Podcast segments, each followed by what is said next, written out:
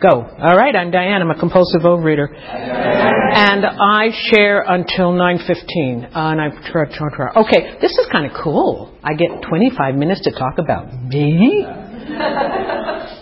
Um, gosh, it's good to be here. Um, I, I have been in these rooms. Next month will be 29 years. I've done that perfectly. Uh, I have never, ever left ever from the first day I came in.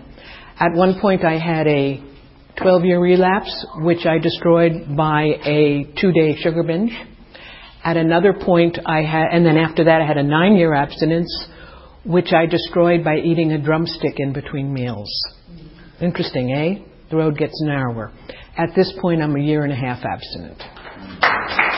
Um, I'm down about 45 pounds, and I'm the thinnest I've been since I came to the rooms, which is which is interesting. It's been a very slow, very steady, very rocky, very difficult, at times frustrating journey. Um, I haven't done it like everybody else. I've done it my way, and everybody does it their way, so that's not a problem, is it? Um, I also need to emphasize this. I come from major binge eating major. All of us know the stories. I come from bags and boxes strewn over the bed, crumbs all over the bed. I come from eating in the car and almost getting in accidents. I come from leaving sleeping infants alone in a house so I could go out to 7 Eleven and get my binge foods. I come from sneaking into bathrooms during parties with pockets full of stuff, shoving it down. I come from eating out of the freezer. I come from eating out of garbage pails. The binges would come over me, and I was done, and I was gone. I come from deep depression. I come from anger and rage at a lot of people, a lot of sarcasm. I come from fear that I woke up with every morning of my life until fairly recently, maybe about 10 years ago my stomach in a knot. Would I get through the day? I come from pretty much atheism to agnosticism to a higher power that I call my higher power, which still is not God with a capital G that governs the world. I don't have that kind of God, but I have a spiritual life. I come from junk food, nonstop chocolate, nonstop my favorite, good and plenty, the reason I wanted to go to the movies was I could get my good and plenty and my popcorn. I mean, was there any other, you know, of course I'm a movie buff too, so I don't even know why I said that. But the bottom line is I come from crap eating to totally healthy. I love salads. I love salads. I do. I love the crunch of them. I love the healthiness of them, the freshness of them. I love yogurt. I love tofu. And this is the truth. I love my food, by the way. I have not given up food as pleasure. It's very pleasurable. But it's all healthy stuff. And slowly but surely, it lets me lose weight and become a nicer, better person. So that's been the journey for the 29 years. That's, that's the arc. Um, my weight has always been a problem to me. I, I, remember feeling fat about five or six years old. I remember that. My first diet was probably, oh, I come from major dieting. Okay, I mean, I'm 71 years old. There is not a diet in the last 50 years, 55 years, that I did not do. Usually the first time, successfully, until of course I put the weight back on. You know, 50 pounds off, 60 back, and the second time, for a little while, until I couldn't do it again, because it was kind of like asking a whore to believe in virginity again, you know? it had not, it had not worked. See, I knew that I had put it back on, so why was I going back to the same place? Well, maybe this time it would, right? You know that magic thinking? This is the day, this is the first day of the rest of my life when I'm going to finally be on the path that's going to let me take off the weight, that's going to make me thin, that's going to make me happy, that's going to make all my dreams come true. That was the thing I woke up with every morning. I woke up sometimes happy because I'd made it to day two or day three or week seven. And then I'd wake up the next morning hating myself because why couldn't I? Why couldn't? What was wrong with me? I had this great brain. I had gifts. I had a, well, so-so family. They, bless them, they tried. Before he died, I made total peace with my father and amends. And all of the stuff that he did do, he did do. He, he couldn't help it. He just kind of wrecked me from men for much of my life, you know. But before he died, I made my amends to the things about him that I had done wrong. Usually in retaliation, but, you know, it doesn't matter. We make amends. And he died, and we were close when he died, and I loved him when he died. And I didn't love him almost all of my life. My mother was drawn into a lot of arguments in the house between my father and my very difficult sister. She died of our disease in 2005. She was 315 pounds on the um, coroner's table. Uh, she was a coke addict, she was an alcoholic, and she was an overeater. Um, I tried to 12 step her, but you can't hear it from a sister that you're jealous of and hate a little bit. So, you know. She, um, poor baby, poor baby. I just saw a picture of my mother was one of three, and and three women, girls, women, females, and each of them had two children. So there's six cousins, and we're all very close. And I just saw a picture of the six of us the last time before my sister died, um, taken in 2002. And even then, my sister looks wrong. She's big and she's bloated, and she doesn't look like the rest of us. The rest of us, poor thing. And I do have an enormous amount of compassion. While she lived, I had about two hours patience for her.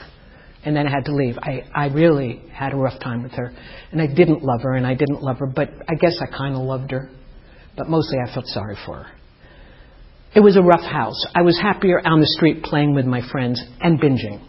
I was so happy when I binged. It, I did. It felt wonderful. And it worked. I think it really worked in the sense of giving me a little bit of armor in a very difficult household where I, I think I was under a dining room table with a cloth hanging down, listening to them yell at each other. The rage in that household was huge, and all I wanted them to do was stop fighting and pay attention to me. That's the truth. I felt invisible. I felt invisible. Hello, I'm here. Nah, nobody. Nobody. I put my arms up to be hugged. Nobody picked me up. That's my remembering. Now, I think probably that's a little dramatic, but that's what it is. That's what it is. It was a very, very difficult time. I binged. I worried about my how I looked. Um, I think I've said this before at this meeting when it was back in the uh, in the log cabin that I used to be very self-conscious when I'd have a lover, so I'd back out of the room so they didn't see my butt, you know, because somehow I had fooled them into thinking that except for my butt, I was okay. I mean, what could I do to make them want to pay attention to me and love me? I was very promiscuous for quite a while. Did, don't, that only lasted about five, six years, thank you God. And it was before AIDS. Aren't I lucky? Um, anyway, I did diet and diet. I have two children that I adore and who are lovely, wonderful human beings and marvelous specimens. And um, I raised them pretty much alone because their father, who I had divorced 18 months earlier, died. Um, and I raised them alone and I supported them alone, and that was a lot of the stomach churning fear. And I ate and I ate and I ate. Um, I was the heaviest probably ever in my life uh, right before I asked for the divorce because it was a horrendous thing to do with young children. They were six and eight. Um, I walked into the rooms the first time in 1983. It was the Beverly Hills meeting. And I walked in and I heard the God stuff and I left. Um, I, excuse me. I um, anything to do with God with a capital G was a, a true turnoff to me. I did not see, the big book tells us to see where religions are right. In other words, they have some wonderful things. They have a sense of community. They have all kinds of, they're marvelous as far as giving, you know, nonprofit stuff and all that stuff. And, and they give a lot of people a home that don't have a home. But I never, never saw that then. I saw all the wars and all the bigotry that religion had fostered. And that was it. I was gone. So that was 1983. I had some more eating to do. And interestingly enough, I fell in love in 1985 and I didn't lose weight. It was probably the first time. Usually that high, I would sort of like, oh, I don't have to eat. I'm in love. I I didn't have it. Maybe because I was older too. I was in my 40s. But but um, all of a so then the next year, 1986, this is why I walked into the room. I tried one more diet. Have you given me the timer yet? Oh, how wonderful. I tried one more diet. I don't remember what it was this time. It was Pritikin, Stillman, Atkins, Fen-Phen, pregnant things, shots, Optifast twice. I mean, I, all of them, all of them. Zone, okay. I went on the diet that was finally going to do it, and it was um, in January, I think, of 1986, and I did not last two days. And I realized with this sinking feeling in my gut that I didn't have another diet in me. I just didn't. And I haven't. I do not diet in these rooms. I will not feel like my hand's going to be slapped if I eat something, that I'm a bad girl if I don't follow this list. Gray sheet never worked for me, those of you who've been around for a while. It's too much deprivation for me. That's all. It feels like a diet. Anything that I have been able to do as far as food, as far as what I eat today, as far as what I don't eat today, as far as my abstinence, has all come from a higher power because I can't tolerate the thought of a diet. And I still can't. And I don't want to hear it. I don't want to hear it. I have gone to Weight Watchers a couple of times while in the rooms, just just for the weight, because you know it's a perfectly decent nu- nutritional thing, except when they say you can have unlimited amounts of anything. There's no way that you can tell an addict that they can have an unlimited amount of anything. I'm sorry. I will overdose on Brussels sprouts and fart for the rest of my life, probably. But that's not okay for me. But it's, you know, it's perfectly fine if somebody's looking for a nutrition. It's fine. Thank you. What do I have now? My dear, how wonderful. Okay. What I want to talk about now is my higher power for a minute. No, first I'm going to talk about my abstinence. It's changed over the years. The road has gotten narrow, very narrow. I work harder in my program today to keep what I have than I did when I first came in. Much harder. Which is an interesting concept because I want it to be the other way. I want it to get easier and I can skate for a while and go along and I'll be wonderful because I'm done and I'm fixed. I'm not fixed. My disease, which was a very strong, strong voice in my head for so many years. Binge, eat that, that'll taste good, that'll fix it, you'll be good, it'll be fine, who cares? All those wonderful voices. It's not loud like that anymore, it's much more subtle. It's a little tiny whisper from this little shoulder into this little ear. It's not anything like it used to be, and it's devastating because you know what? We can have 55 years of abstinence and one bite will take us out. It never goes away. That much I can tell you. It never goes away. We may not coast. It just doesn't work. So the abstinence I used to have was I was struck abstinent December 22nd, 1995 because I was reaching for yet one more piece of candy from some Christmas party at something. And this little voice came into my head and said, If you eat that, you will never recover. And I mean it. I it wasn't an actual voice, it was just the gut. And I put down the candy, and that's that 12 year abstinence. Up till then, I'd been in the rooms nine years and hadn't been able to have a back to back anything. I'd tried everything, couldn't do it. So that was the first one, the sugar. So sugar is definitely out. Then my doctor said to help my metabolism, I should eat five times a day. And I said, oh, goody. You know, that was exciting because I, I couldn't tolerate the hunger in between meals when I tried to shoehorn myself into three meals a day. I couldn't do it. I couldn't tolerate it. It's terrifying. I have a story that I've told at a few meetings. I am in my crib. I am a child. I am hungry every two, two and a half hours. My mother, she's told me this story, is standing on the other side on the cl- of the closed door, her fingers in her ears with tears streaming down her face because the doctor said it had to be every four hours. So she couldn't feed me until it was four hours. So I cried for an hour and a half. I am still that infant. If I don't get fed right away, or let me say I used to because I'm a lot better now. But the feeling is if the waitress doesn't come quickly enough, if the food doesn't come quickly enough, if no one's paying attention to me when I'm doing this and trying to get somebody's attention, I get, well, enraged, but sad, lonely, quite sure no one will ever fix me, no one will ever take care of me. So that's where all that comes from. I'm quite sure. That's pretty heavy stuff. So I did three meals a day and I kind of followed a food plan, sort of balancing protein and carbs and fats, but kind of generally loosely. Kind of gave up, you know, didn't have didn't have chips too often, didn't have stuff, you know, once in a while we get a little. And what's happened over the my my new sponsor, I have a new sponsor working with almost two years now, and she's changed my life again. I she said to let you all know how much I've changed.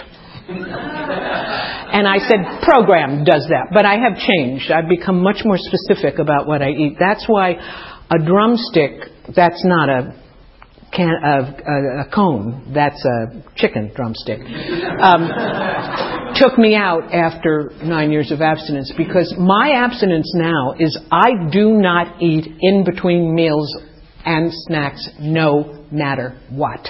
I do not eat after dinner no matter what, because that was my big binge time. And I do not eat any sugary desserts, no matter what. And that's my abstinence. And that's my one year and a half abstinence.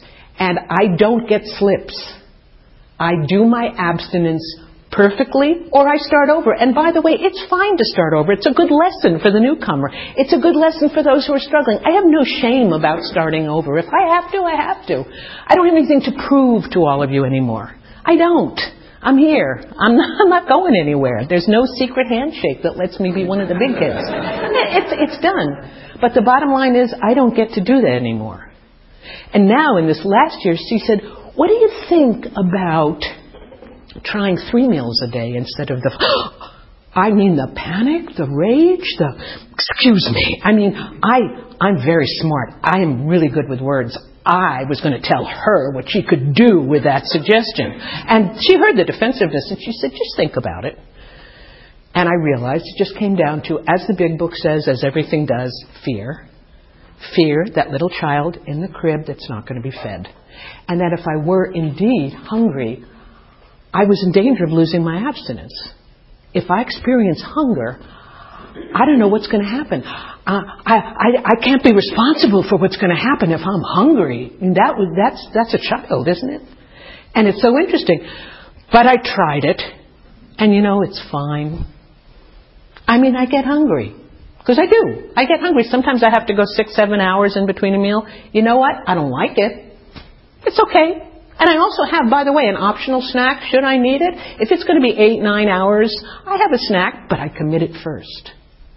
I do not have a snack unless I've run it by my sponsor. That's why I love texting. For many reasons, I don't love texting. For this program, I love texting. You know, it's great.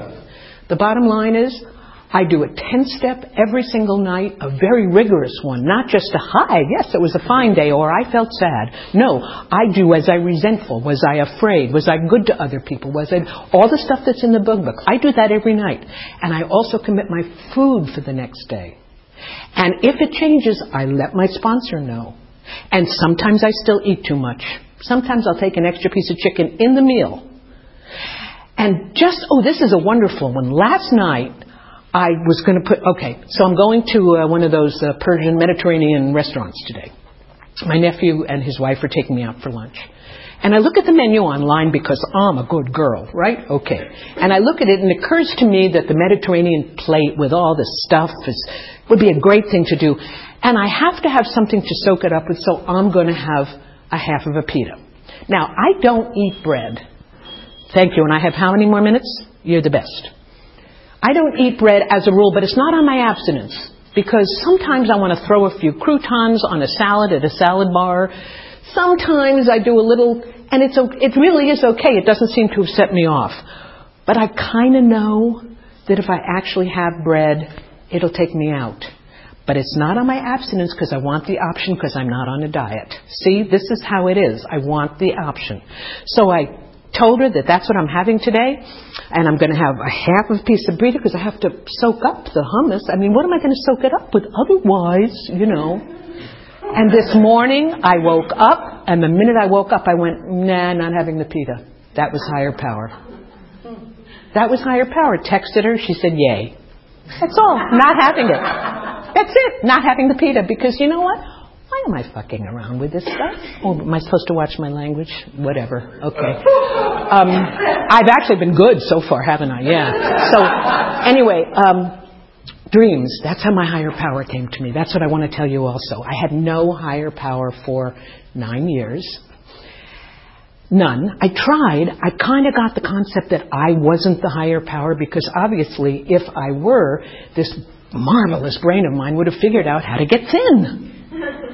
And it just hadn't, it hadn't. So I said, okay, I give. So I'm not a higher power. Don't like the God thing, not really good about that. But so I would kind of send things out into the universe. That's all. Just, I didn't have a universe that would embrace me, just not, it, if it's not in my head anymore, it's good. And that's about the best I could do as far as the 11th step went. And, or step two and three. And then it came to me in a dream. And I dreams, I often wake up knowing what my higher power wants me to do, which is kind of astonishing. And I have this woman, female, anyway, don't have face, robed figure. For those of you who might have heard me, this is my robed figure. She embraces me. She picks me up. The little child that wasn't picked up, she picks me up. And she even picks up the grown up me sometimes. And I have to make her a lot bigger when she does it. But that's, so, I mean, that's just the, a mental image. She warms me. She loves me. She comforts me. She wants only the best for me. She approves of me. She gives me unconditional approval and love. Who doesn't want that in their lives? That's what I've been looking for in human beings all my life and never found one. This one does. It keeps me company.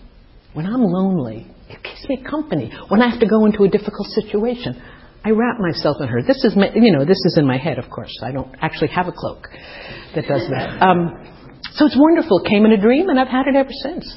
It's just a joy. And by the way, you may borrow it all you want. And I will tell you that this brain of mine could probably logically say, yeah, you just invented that. The way man invented God, you invented this higher power, and you're kind of bullshitting yourself, and you've made it so that you can stay in the rooms. And you know, that's a good logical argument.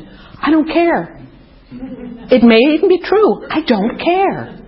It's not important. It works. And you know, that's all I care about. I'm not here to prove or disprove the existence of God. I'm not here to settle the great arguments of the world. This is it. It works for me. I pray and meditate every single morning. I give thanks. Changes. I'm a nice person today. I used to think nice was the worst word in the world.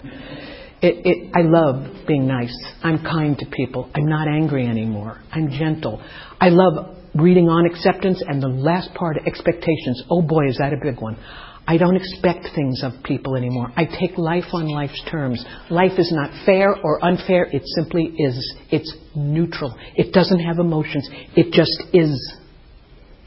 And you take it. And I have two brilliant, wonderful old time friends, both of whom, one who just lost her 45 year old daughter and one whose son, her 41 year old son, is dying of cancer. I have those two friends in my life right, right now. I can't tolerate the thought of losing a child. It is absolutely unacceptable.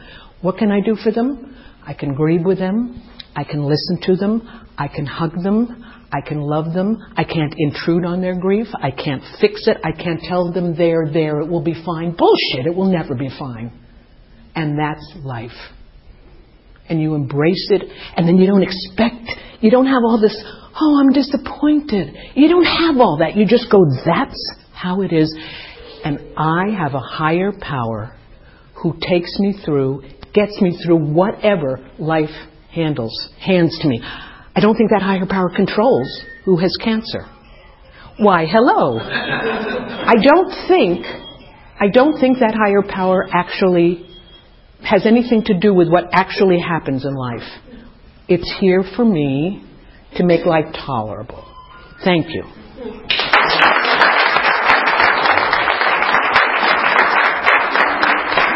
Thank you. Uh, this is the time for questions only. There's no sharing at this meeting. If you need to share, please do so with any one of us after the meeting.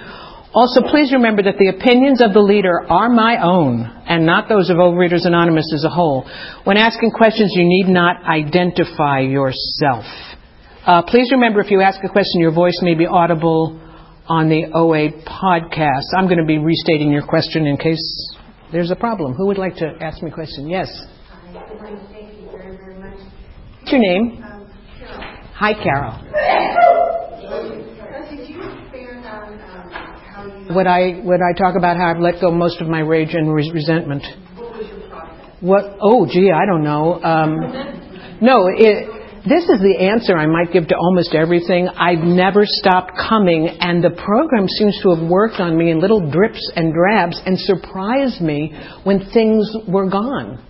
But I will say that the reason that I had so much anger always was that people weren't in my mind paying attention to me, they weren't listening to me, they weren't doing it my way. I'm still not great on the road when people mess me up, cut me off, you know. I get really, but that's about the only time. I used to cry when I was enraged because I, I was, I couldn't, I, and I hated myself for crying because it showed weakness. So I, I've always dealt a lot with rage. What's happened over the years, a lot of fourth step work, a lot of piecemeal 10 step work. When enraged, admitting it, not being fearful of admitting I'm enraged, not being shame based about. You know, we have so many emotions, and we're allowed every single one of them. We must not feel bad for feeling emotions ever. The work has been to not show it to others and hurt others with it. So over time, this higher power, fear, it's always about fear. Need to control, always about fear. It is, it's always about fear. Fear I won't get what I, what I need, what I'm asking for. That's what rage is. Rage is that. Getting back at people who are not saying you're enough or you're special or you're loved or whatever it is. So over time, all the writing, praying, I pr- say the seven step prayer and I say all my character defects every single morning and ask my higher power to take those defects. There, there came a softening. I can now be in a room with somebody who's enraged, even at me, and what happens is I detach in that moment and go, hmm, they got some pretty messed up stuff going on right now. I'll wait till they finish, and then I'll say, I can't hear you when you're yelling at me. But if you have something you'd like to say to me, I'll be glad to listen.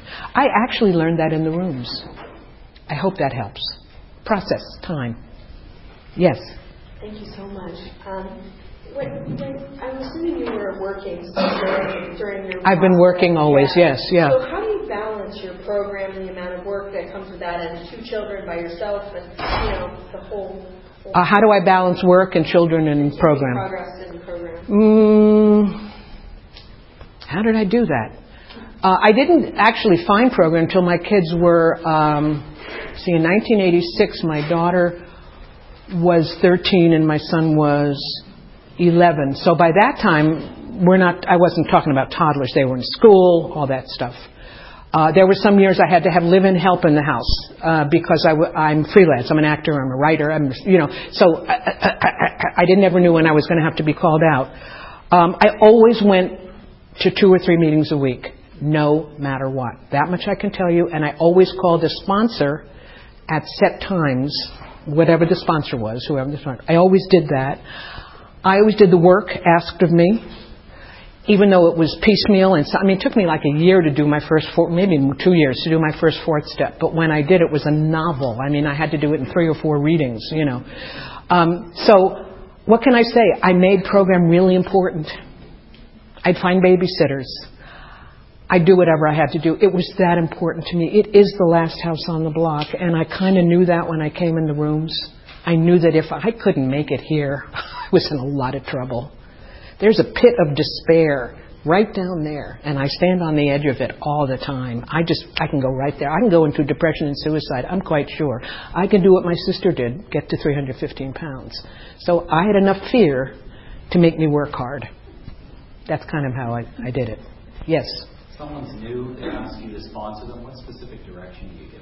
What, what, what, what's your name? Dane. Oh, I'm sorry. You're not. You don't have to identify yourself. I, I, I forgot that about this meeting. Forgive me, Dane. Okay. Um, when I work with a newcomer, you know, it's been a long time since I worked with a newcomer. Um, interesting question. Most of the people that ask me to sponsor them are usually they've been around for a long time, they're having a lot of trouble in the rooms, they don't know what to do, and they come to me and I, I'm so aware of what they're feeling, I'm, I plug right in. What I do do is I ask them right away to tell me what an abstinence would look like that's completely comfortable for them, even if it's three binges a day. That's, that I know I do do. What, let's stop that eating as soon as possible, if we can. If we can't, we can't. I do get them started on uh, the first step, reading it and writing on it. I have a little thing I give for writing. Um, I do recommend two to three meetings a week, and I give them a time to call me that is specific and that needs to be followed because I can't take calls haphazardly all through the day. My day doesn't work that way. So I have people in the rooms right now. I call my sponsor at six. One calls me at six ten. Another calls me at six thirty, and the one that usually calls me at six twenty can't be here because she's working today. That's very specific, and it's a responsibility. And if they can't follow that responsibility, I don't get angry, I don't get mad, I just say, This is the time I've set out for you. I also tell them I'm not your mother, I'm not your shrink, I'm not your best friend. I'm your sponsor. So if you're looking to me for the other things, it's probably not going to happen. And you know, it's a little blunt, but it really helps. I hope that helps. Yes, Carol. Thanks for your share.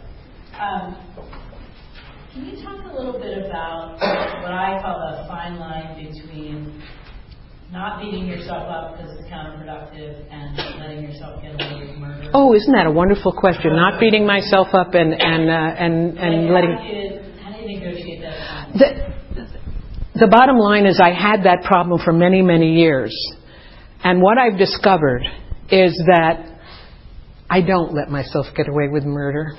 I really don't. When I stop beating myself up, the truth is I don't fall apart and become this sloppy, procrastinating a-hole, you know. I don't. I always thought I did. That was what, but, but you tell me not to beat myself up, but if I'm not on my case, I won't da, da, da, da, da. Well, look where me not being on my case has gotten me. To self-loathing, self-judgment, waking up in the morning hating myself. What I've found is, and I have pretty much, it's the most amazing thing, there are days, I seem to work in spurts creatively. Well, there are days when I literally sit because my kids are gone and I have some pensions and a thing. I literally sit and read or watch TV all day. And in the old days, I used to go, hate myself, gotta get up, gotta do something, gotta do something. Oh my God, I'm a slob, I'm a procrastinator. I've gotten to the point where I get to do that. I get to sit and read or watch TV all day. I'm 71 years old. I've earned my place on the sofa. I'm fine. my food is clean. My food is clean. I've been to the meeting I want to go. I've talked to my sponsor, my sponsees. I wrote my 10th step last night. Everyone knows what I'm going to eat today. I do not hate myself. I accept myself. And what happens almost always, Carol, is the next day the spurt comes and I'm in there working and I'm doing 10 hours. It's who I am.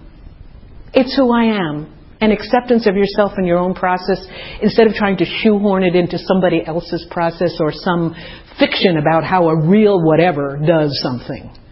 That's insane. Self acceptance. Yes. Thanks, Diane. Um, so that means I can go home and watch TV all day. Works for me. so my question is, I'm a parent as well, and uh, a couple weeks ago, uh, my kid had some acid, and I was angry at my higher power throughout that. Okay, uh, uh, uh, the experience of not getting angry at your higher power when bad stuff happens to your kids. I don't think it's a higher power problem when stuff happens to my kids. I mean, I don't have that higher power. It's that simple, Michael. I don't have, my daughter was in a terrible car accident and I thought she was dead and she was lying in the middle of, I mean, a bike accident, car hit her, lying in the middle of the road, blood pouring out of her head. I, I, I, I was called out of the house. I came there and I went, I'm never going to recover from this. My, my daughter's dead. I went right to myself, needless to say. It was before program. But okay. And then I went, wait, maybe she isn't dead. Let's call, you know, okay. I never thought God did that to her. That's not the God I have. See, if I had that God, what do I do about the Holocaust? What do I do about people who die way too young? What do I do about starvation in Africa? I don't have that God. And that's why I'm, it's such an easier journey for me. It really is. It's just an easier journey for me. I think that's called life. Some people are taken before their time. Some children get sick. We all die. That's my answer. That worked for me. Because she got better. then my said, what if she wouldn't Oh yeah, no, no, I, I, I, I hear you. I got you. Yes. Um, along the same lines, thank you for your share. Um, when you talked about life isn't fair or unfair, life just is, I think, surrender, right? How do you differentiate surrender from resignation? What a wonderful question. How do I differentiate surrender from resignation? Resignation sounds passive and giving up to me. That's like, okay. And my thing is more, okay, that happened. Next. It's kind of the serenity prayer, if you think about it. Grant me the serenity to accept the things I cannot change, not resign myself to the things, because that's, that has no energy behind it. Acceptance has energy. It really does. It's like, I don't like the fact that this is happening. What can I do about it? I go, nothing. I can't help it. I let it go. I surrender it. And then I take the action I can. Does that help at all? Good. Anybody else? Yes. Um, can you talk about how your relationship with your children? So much. Oh, I love it. How my relationship with my children has, cha- have, has changed. Um, am I almost time? When do I start? When do I start? Five minutes? Great. Um, my daughter was very difficult the entire time of her growing up. She she was a pain in the ass. You know. Oh, I hope she's going. to Oh, she's probably going to hear this. All right. Anyway, uh, but she knows. She was. She woke up with a black cloud over her head and was has never been.